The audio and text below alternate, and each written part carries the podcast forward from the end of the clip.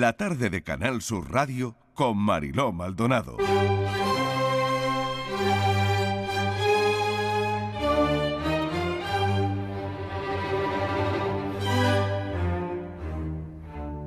Cinco y cinco minutos de la tarde teníamos muchas ganas en este programa de charlar con Paquili, Francisco Carreras. Paquili es presidente, como sabrán, de la Asociación Andaluza de Arte Sacro. Pero eh, la vida y, y, obra de este, porque hay que hablar de vida y obra, de este artesano bordador de Sevilla, no solo representa una dedicación de 40 años a su oficio, sino también un legado, un legado invaluable, incalculable en el mundo del arte sacro y, ojo, de la moda también, que ahora hablaremos. Su habilidad, su maestría en el diseño, en la elaboración de bordados artesanales, han dejado una marca, como les decía, imborrable en la industria, tanto que, bueno, en, su ciudad natal, pero también en un escenario internacional, ¿no? A lo largo de, de su carrera ha colaborado con distintas cofradías de Sevilla, de España, ¿no? Instituciones de enorme prestigio, de renombre. Eh, también en Portugal me han contado, ¿no? Eh, su destreza en las técnicas de bordado han sido y han dado vida a innumerables diseños. ¿no? Y yo quería hablar con él, porque el otro día tuvimos una pequeña, pequeñísima conversación, pero eh, creo que esta conversación tenía que alargarse un poquito. Paquili, bienvenido, gracias por acompañarnos. Bueno, buenas tardes, muchísimas gracias por las palabras que has dicho. ¿eh? Yo bueno, todas te las mereces. Bueno, tú sabes, al final de cuentas, como tú, somos trabajadores que tenemos la gran suerte de dedicarnos a lo que nos gusta y eso cuando te dedicas a algo que te gusta transmite. Claro, yo hablo de, fíjate, todo lo que he comentado, ¿no? De un valor artístico, pero también espiritual, Paquili. Yo no sé, cuando tú te pones a bordar o a diseñar o... Eh, no sé qué, cuál es el, el, sentimiento. Pues mira, es una responsabilidad tremenda, ¿no? Porque bien sabes que las obras que van a salir de tu taller cuando es dedicado al arte sacro tienen un fin en concreto, ¿no? Que es embellecer o adornar o como algunos quieran llamarle a una imagen que está puesta al culto o que va a salir en procesión y que va a ser el centro de mirada de tantísimas personas que al final de cuentas le va a transmitir una emoción única, ¿no? Pues para mí respeto, sobre todo respeto por la cantidad de personas que van a tener su mirada fija y que tú vas a servir de conexión para que puedan comunicar mejor con sus sentimientos y sus emociones. ¿Qué te inspira a ti? ¿Qué te, motiva después de tanto tiempo, no? Eh, ¿Esa motivación es como el primer día? Sí, te digo, te he dicho sí rotundamente porque tengo, vamos, yo no creo que sea un problema, no tengo percepción del tiempo. Uh -huh. Sigo teniendo la misma ilusión que tenía al principio, las mismas ganas, las mismas inquietudes. Soy igual de inquieto en querer perfeccionar lo que hice ayer, con lo cual sigo manteniendo ese espíritu aunque, aunque la edad ya no vaya siendo la misma, pero sigo manteniendo ese espíritu y afortunadamente lo siga manteniendo hasta que Dios decida llamarme. Oye, ¿hay mucha gente, Paquili, que mmm, quiere seguir con esto? Sí. ¿O esto está difícil? A ver. No, hay, eh, hay en esta cuestión que me acabas de decir. Hay relevo. Yo lo que te sí. quiero preguntar es si hay relevo en si esto. hay relevo generacional. Otra cosa es cómo se lleva a efecto que ese relevo tenga una garantía de mantener la excelencia y de continuar con precisamente la marca Andalucía del arte sacro, que esa es otra, ¿no? Porque como bien sabes tú, y si no yo te lo digo ahora, uh -huh. esto no se aprende en ninguna escuela. Uh -huh. Se aprende en los talleres. Es cierto que en las escuelas, lo único, vamos, en Bellas Artes se aprende la pintura, se aprende la escultura y se aprende la restauración pero por ejemplo, bordado, orfebrería, bolillero, borlaje, dorado, dorado en arte y mm, bordado no se aprende en ninguna escuela. La, lo, lo, lo, que debería de estar estructurado es realmente que las personas que tengan necesidades y tengan inquietudes de aprender, pues tengan una preparación docente y tengan un reconocimiento.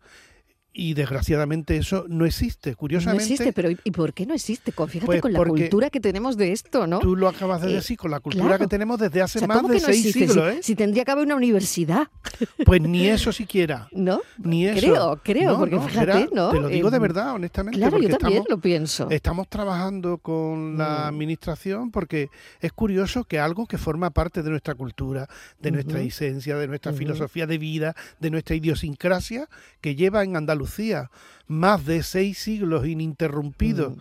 llevándose a efecto, nunca se hayan preocupado las administraciones porque esto realmente tenga pues una estructura a nivel de aprendizaje académica Académica. claro, fuerte, académica claro, y que claro, tengan claro. un reconocimiento, ¿no? No, es más, nosotros, cuando tenemos, te digo nosotros, los talleres mayoritariamente, los talleres tenemos que soportar el costo del aprendizaje, porque Claro. aquello que había ya, Ujú. como cuando entraban los aprendices, ¿te acuerdas? A los talleres y tal, porque lo has leído, eso ya tampoco hoy día no existe, con lo cual claro. tienes que pagar la seguridad social, tienes que Claro, pagar... claro. Y esto es un problema que Para que tenemos. la persona aprenda, ¿no? Apre- claro, eso es, fíjate tú, tenemos que contribuir Mm.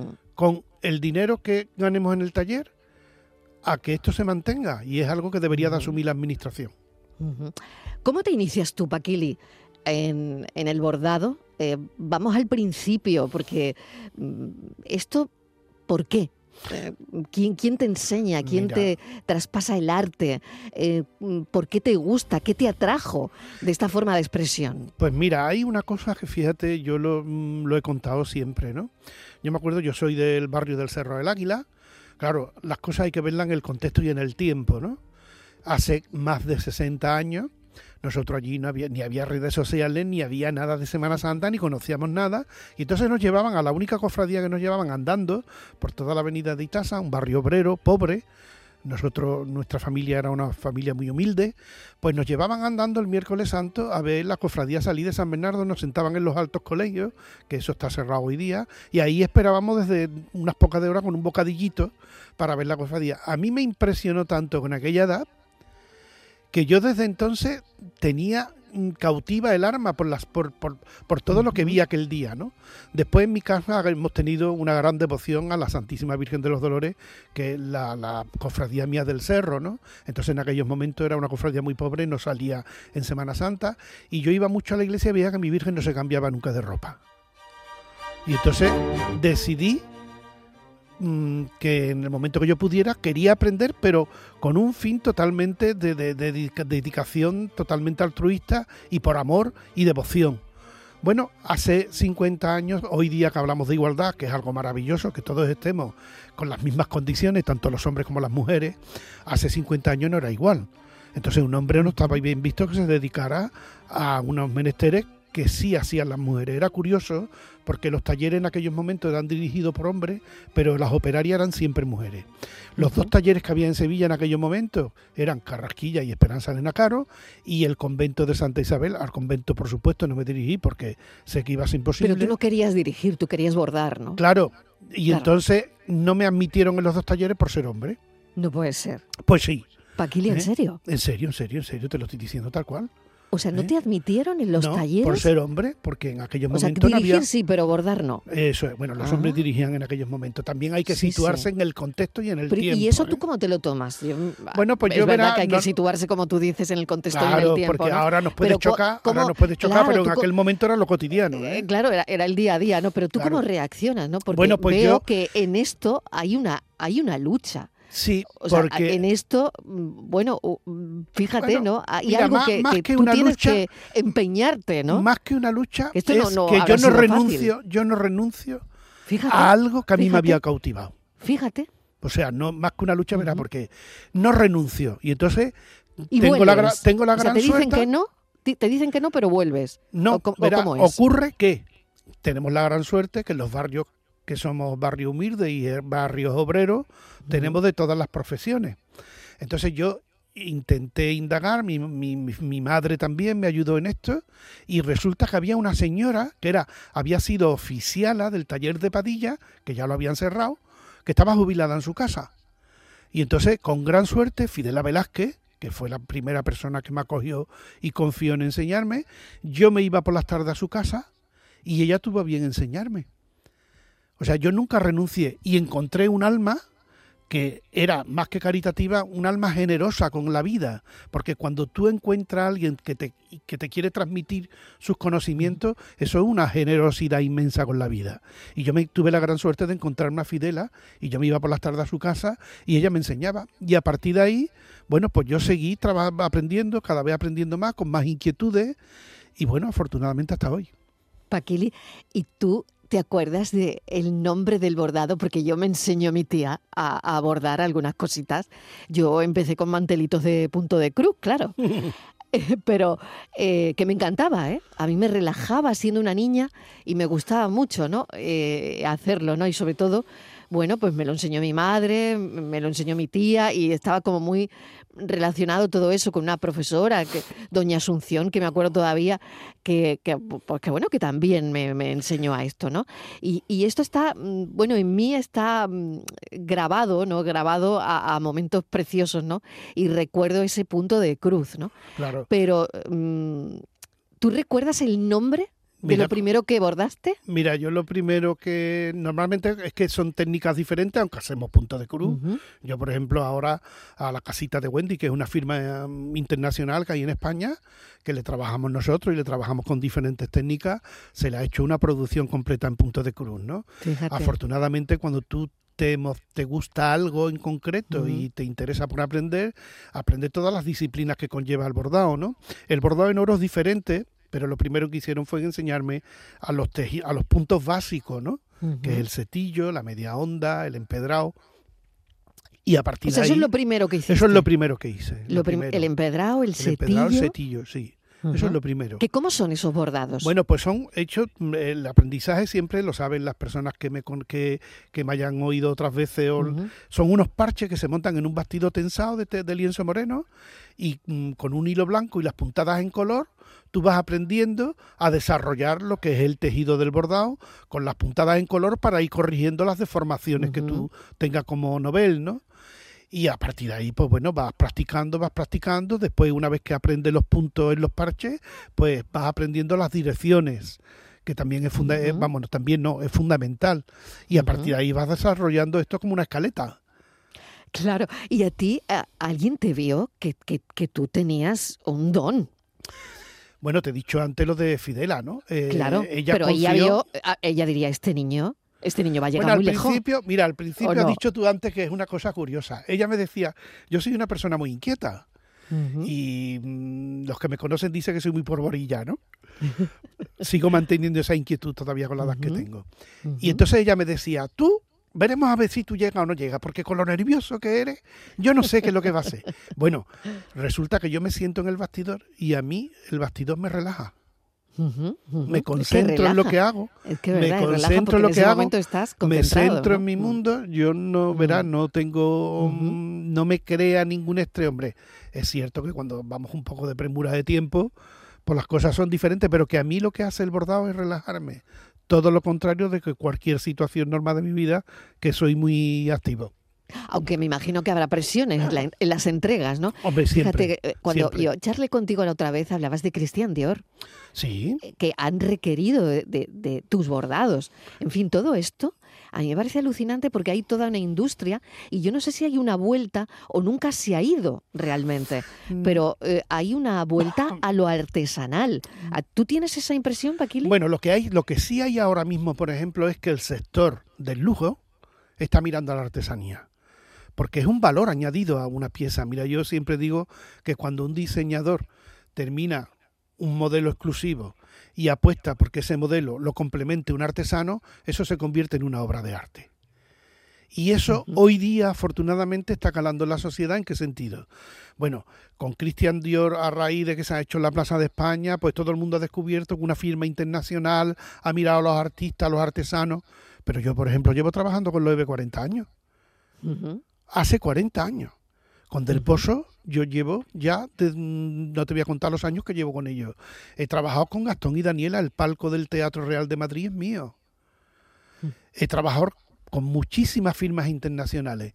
Mi nombre no ha figurado, pero yo he trabajado con las firmas internacionales. Y tengo la gran suerte de que eso a mí me ha dado una perspectiva y me ha abierto un campo que de otra forma de no haber confiado en mí esta firma yo quizá me hubiese quedado un poco más centrado en lo que es el aspecto del bordado sacro no esto me ha abierto la mente y me ha abierto unas posibilidades inmensas. Pero ese potencial lo tenemos en Andalucía. Yo le he hecho una colección numerada de mantones de Manila a Loewe espectaculares pero es que en Andalucía en Andalucía somos potencia mundial del bordado, tanto en bordado de arte sacro como en bordado en seda, como en cualquier tipo de bordado, porque eso forma parte de nuestra cultura. El problema, ¿sabes cuál es?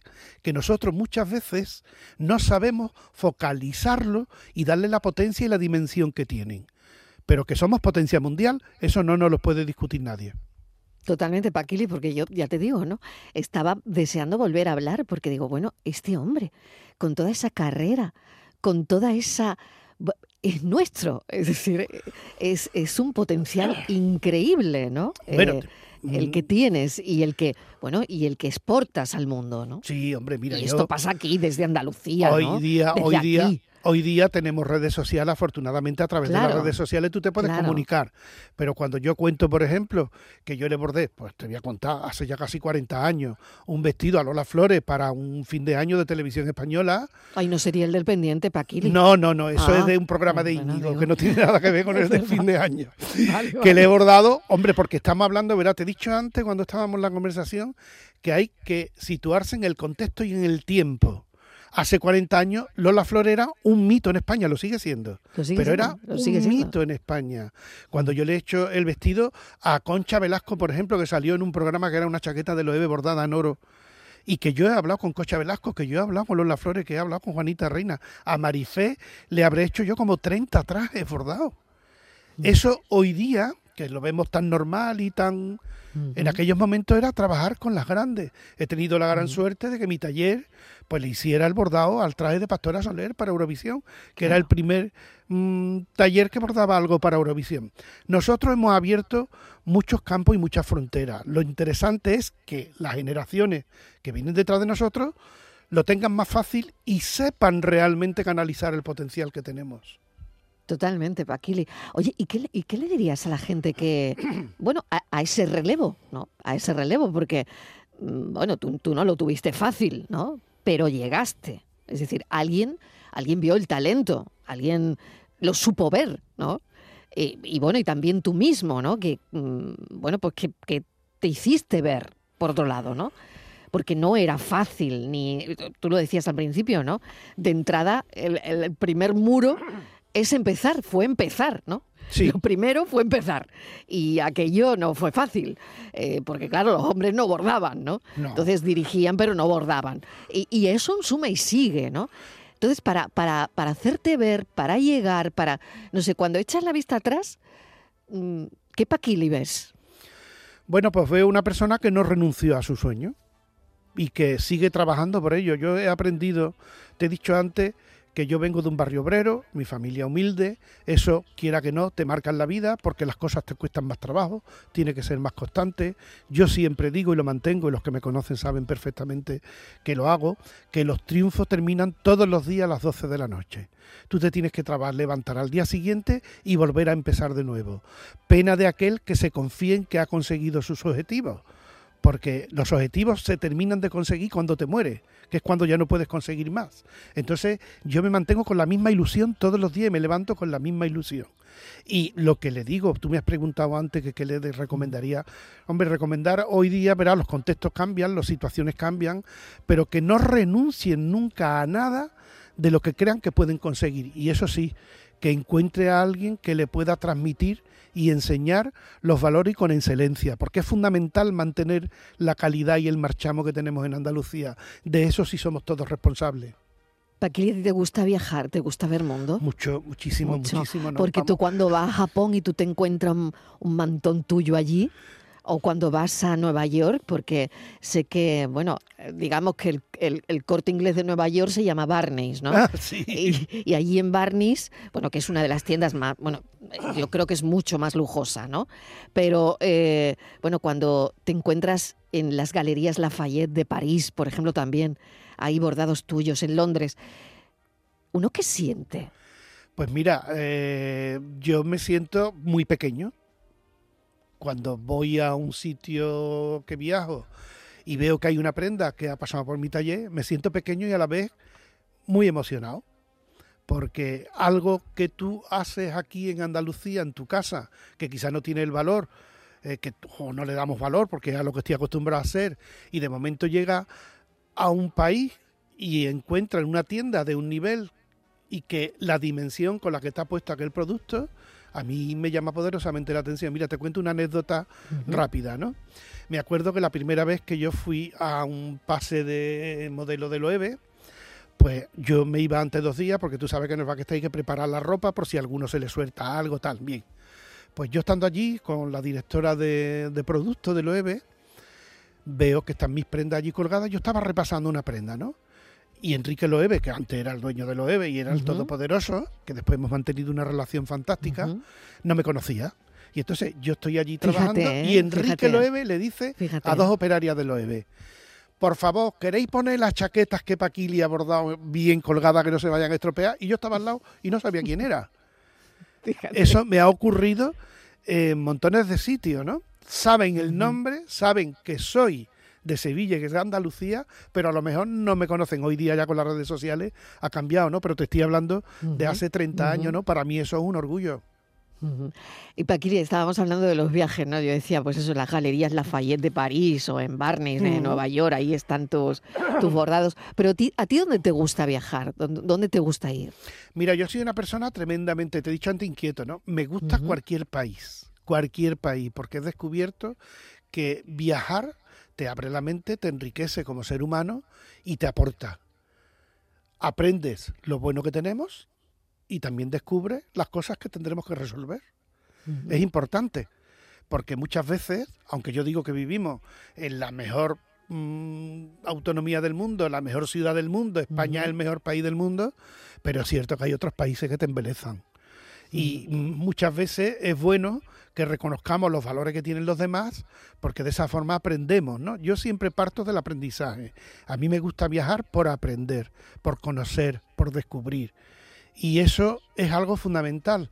Y de esa forma, cuando tú conoces diferentes culturas y conoces diferentes artistas, a tú te engrandeces porque aprendes, a final de cuentas, todos partimos de una influencia. Aprendes, te enriquece y te hace más grande como persona. A mí no me gustan los departamentos estancos ni me gustan las fronteras. No me mm. gustan, porque creo que, que en el mundo todos nos podemos aportar los unos a los otros. Y yo parto de esa filosofía. Y la primera vez, Paquili, que mm, bueno, que mm, tú te pones delante de, has dicho Lola Flores, Juanita Reina, Marife. La primera vez, no sé si la recuerdas, la primera vez que tú te pones delante de, bueno, de una de las grandes. Yo cuando me llamó, mira, con Lola Flores fue una cosa curiosísima porque fue a través de Justo Salao, el, un modisto muy conocido de aquí de Sevilla, que es de Huelva, pero que está sentado aquí en Sevilla, que él le hacía muchísima ropa a Lola Flores, ¿no? Y entonces mm, me llama por teléfono, le había dado Justo Salao mi teléfono, porque ella era muy particular.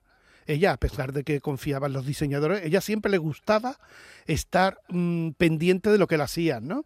Y entonces me llama Lola Flores y dice, bueno, yo no sé imitarla, ¿no? Pero me dice, muchacho, ¿tú sabes quién soy? Y yo digo, pues no, yo no la... Pues soy Lola Flores. Mira, me ha dado justo tu teléfono. Mira, el traje que me está bordando, a mí me gusta que me lo borde de esta forma, que yo...